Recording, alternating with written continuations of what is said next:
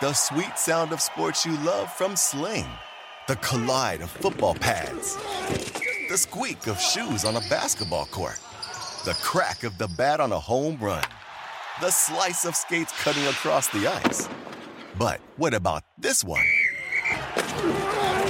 That's the sound of all the sports you love, all at once. Starting at $40 a month. Experience it all live with Sling. Sling.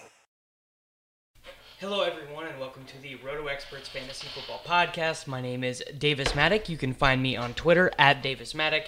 In this episode of the podcast, we are going to be continuing our series of fantasy football team previews. This episode, we will be digging into the Indianapolis Colts. But before we get into the Indianapolis Colts, I of course need to tell you about our NFL 365 package that you can find at rotoexperts.com. All of the expert analysis, projections, and rankings, uh, as well as premium content, really anything that you would need to draft a winning fantasy football team in 2019, you're going to be able to find that on rotoexperts.com. We have best ball tools, we have rankings, we have our ultimate guide to zero RB drafting, our ultimate guide to winning best ball leagues, and I actually just on uh, Monday, August 5th, released my perfect draft for fantasy football in 2019 for picks one through five of your draft. And uh, I'll, I'll be honest, I really stand by the material and by the research that we have put out this year. I think that we have done a fantastic job at Roto Experts creating something that we are all really proud of. So now let's go ahead and dig into the Indianapolis Colts. And starting at the quarterback position, uh, I've done a lot of drafts, okay? I have probably done at this point over 150 drafts. I've probably taken Andrew Luck in less than 1% of those drafts. I remember the other day in a play draft best ball in the best ball championship, I specifically said, okay, you need to make an effort to get one Andrew Luck, T.Y. Hilton stack team because that's a team that's not going to be super common. T.Y. Hilton is pretty expensive, Andrew Luck is pretty expensive. That's going to be a lower total combination of roster spots than you would normally find. So I made myself do it. However, there are a lot of reasons to not draft Andrew Luck. The first is that I think Baker Mayfield probably has a pretty similar passing ceiling to Luck because his weapons are a little bit better. I think his coach is probably a little bit better. So uh, right away, Baker has that going for him. I think the same would be true of Rodgers. And with Rodgers, you add a little bit of rushing equity, though it's not like Luck can't run. And third, this calf injury that Andrew Luck has. Uh, he says he has, uh, you know, no doubt that he will be ready to play week one. However, he has not really been active in training camp. And uh, head coach Frank Reich has said that Andrew Luck is not ready to take the next step in his recovery as of July 30th. So none of that is like super encouraging for Luck. And, you know, you know Luck, of course, he's a fantastic fantasy quarterback when he's healthy because the Colts don't really run the ball all that often. They like to throw the ball for touchdowns. Uh, in Luck's healthy seasons in his career, he's finished 10th, 4th, 2nd, 4th, and 5th in fantasy point scoring. So, so I'm not shading Andrew Luck, the fantasy quarterback, at all. However, he is like sort of a an average real life quarterback, or, or I guess an overrated real life quarterback. Uh, his his yards per attempt, for example, last year was uh, 0.1 better than Lamar Jackson. So it's it you know it's not like Andrew Luck is not prime Aaron Rodgers throwing the ball. I think the big things he has going for him from fantasy from a fantasy perspective, he plays indoors in a weak division, so he's likely to get into some high scoring games against some bad defenses. He has T.Y. Hilton, who is one of the best distance scorers in the NFL. That's a big positive for his spiked weeks. He has a really good pass catching back in Nyheim Hines, who had 81 targets and 5.2 yards per target last year. I think I think Hines is a pretty talented pass catching back that's that's definitely a uh, that's definitely a plus. And I mean, I guess the biggest plus for Luck would be is this is actually probably the most talented his offense has ever been. Uh, you know, he's not throwing to Chester Rogers, Ryan Grant, Zach Pascal, Dontrelle Inman. They have Eric Ebron, they have Devin Funchess, they have Parris Campbell. They will hopefully have Jack Doyle. They have Hines and uh, a firm lead back now in Marlon Mack, who played in only 12 games last year. Uh, so that is worth noting, but you know, our, our projections think Luck is just fine, but we don't think he's like markedly better than Jameis Winston. We don't think that he's markedly better than Kyler Murray. We don't think that he's markedly better than a lot of those quarterbacks who are just kind of in that 8 through 14 range. However, if you want to draft Andrew Luck, you're going to have to pay way more than that for him. So regular weekly management league, I, am basically 0% to draft Andrew Luck. Because even if you're looking at expensive quarterbacks who are different makers, I'd rather spend two rounds more on Mahomes. I'd rather spend a similar equity on Watson or slightly less equity on Baker Mayfield, just because I think I think all those guys have more appropriate price tags than Andrew Luck does. Moving to the running back room for the Indianapolis Colts, they have Marlon Mack, Nyheim Hines, and Jordan Wilkins as the guys who look like they are locks to make the team. And Spencer Ware probably would have been a lock to make the team, but he, uh, I believe, he just broke his ankle. He had some sort of ankle surgery he just had to have, so he's been moved to the reserve PUP list. He's not going to play in the. Uh, not going to play in the 2019 season. So the most interesting running back here, pretty clearly, is Marlon Mack. So in 12 games last year, he had 195 rushing attempts, and he only had 26 targets. And Mack was really ineffective in the playoff games for the Colts. That was like that was like what really crushed him. So if you look though, uh, obviously at his results he sucked when they lost. Uh, he only had 12 carries when they lost to the Jets, eight carries when they lost to Jacksonville. So that's a that's a big concern because in that 34-42 loss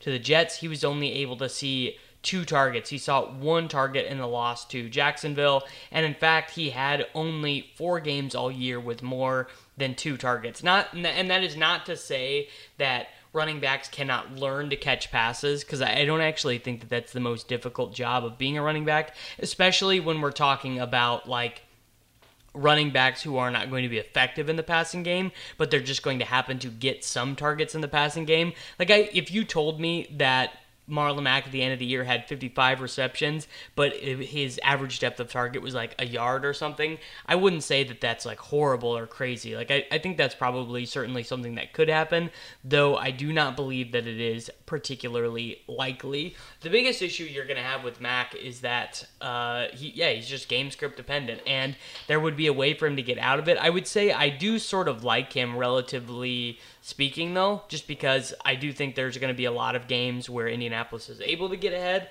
because they have a good passing offense. Their defense is not particularly strong, but you know, who cares? Defense doesn't matter. Uh, I, I draft Mack about the same frequency that I would draft like Aaron Jones, but I would definitely draft Mack more often than I would draft guys in the fourth round like Devonta Freeman or Leonard Fournette. I feel like Mack is like pretty clearly a superior value because there's no question when games are in control how the Colts are going to distribute their rushes. Those, those, those rushing attempts are going to be all Marlon Mack when the Colts are in control of games. The Colts, obviously, uh, you know, the, the bookmakers like them. They have a, a solid projected uh, win loss total. They are in a soft division. So, a lot of reasons to like Marlon Mack, if not love him. Uh, Nyheim Hines, another guy. I actually like if we're talking about value, I prefer Hines at his ADP uh, rather than Mack at his ADP. I, I, actually think it's sort of interesting.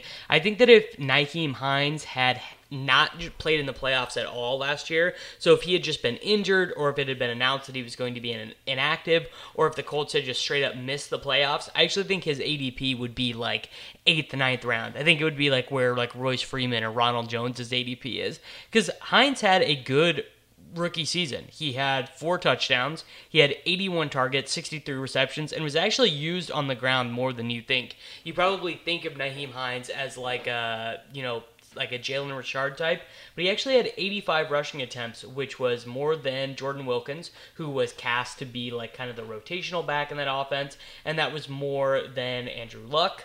Uh, you know, which is uh, definitely notable because Luck sort of is long term noted for his scrambling ability as a quarterback.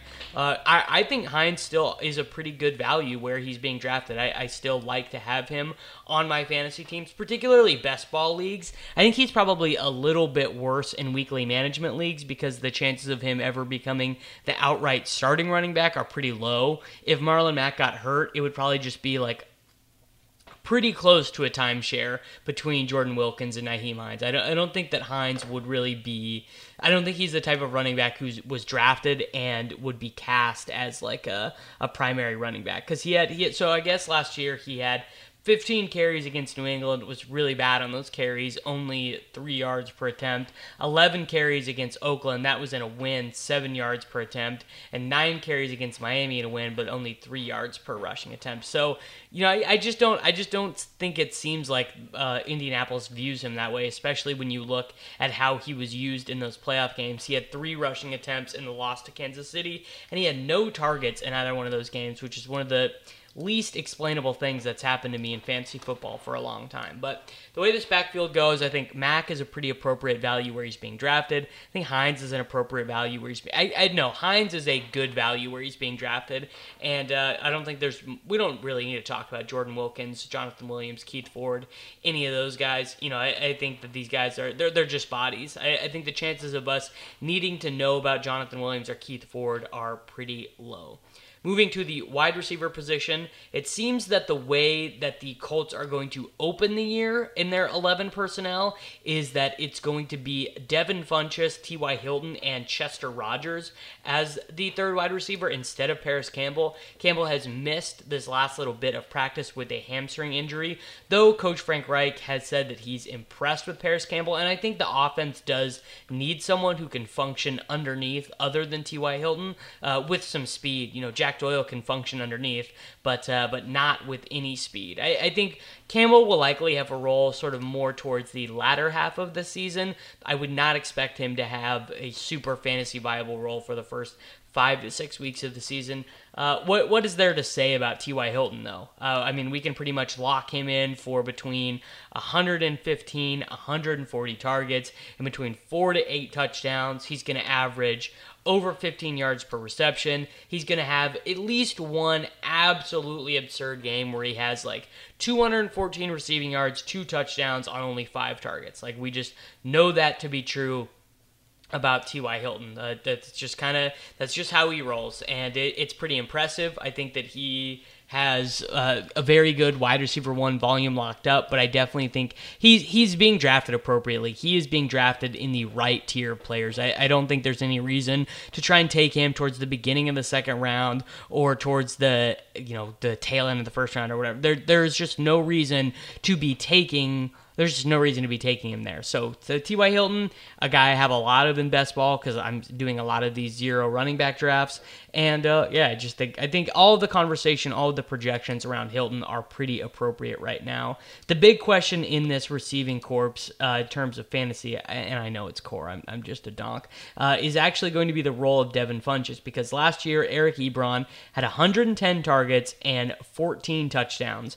It's a lot of targets, it's a lot of touchdowns. Eric Ebron and Devin Funchess are really similar players, and I think there's a chance that at the end of the year, we're actually going to have their ADPs wrong. So right now in draft best balls, you can get Eric Ebron in between like the 80th and 90th pick. You can get Devin Funchess in between like the 115th and the 130th pick, kind of depending on the day and the type of draft you're in and everything. And I think there's a pretty good chance that Funchess straight up outperforms Ebron just because he's he's probably going to be on the field a little bit more. You know, Ebron is going to rotate off the field. Uh, it seems that the team kind of likes Mo Alie-Cox a little bit. We know the team likes Jack Doyle, so maybe this is someone I need to draft a little bit more. Uh, I I just I think there definitely is some room for upside for Devin Funchess because he's just going to be playing in a high volume passing offense for the first time. Not that he hasn't played with a good quarterback or in a good offense, but he's not played in a high volume passing offense before.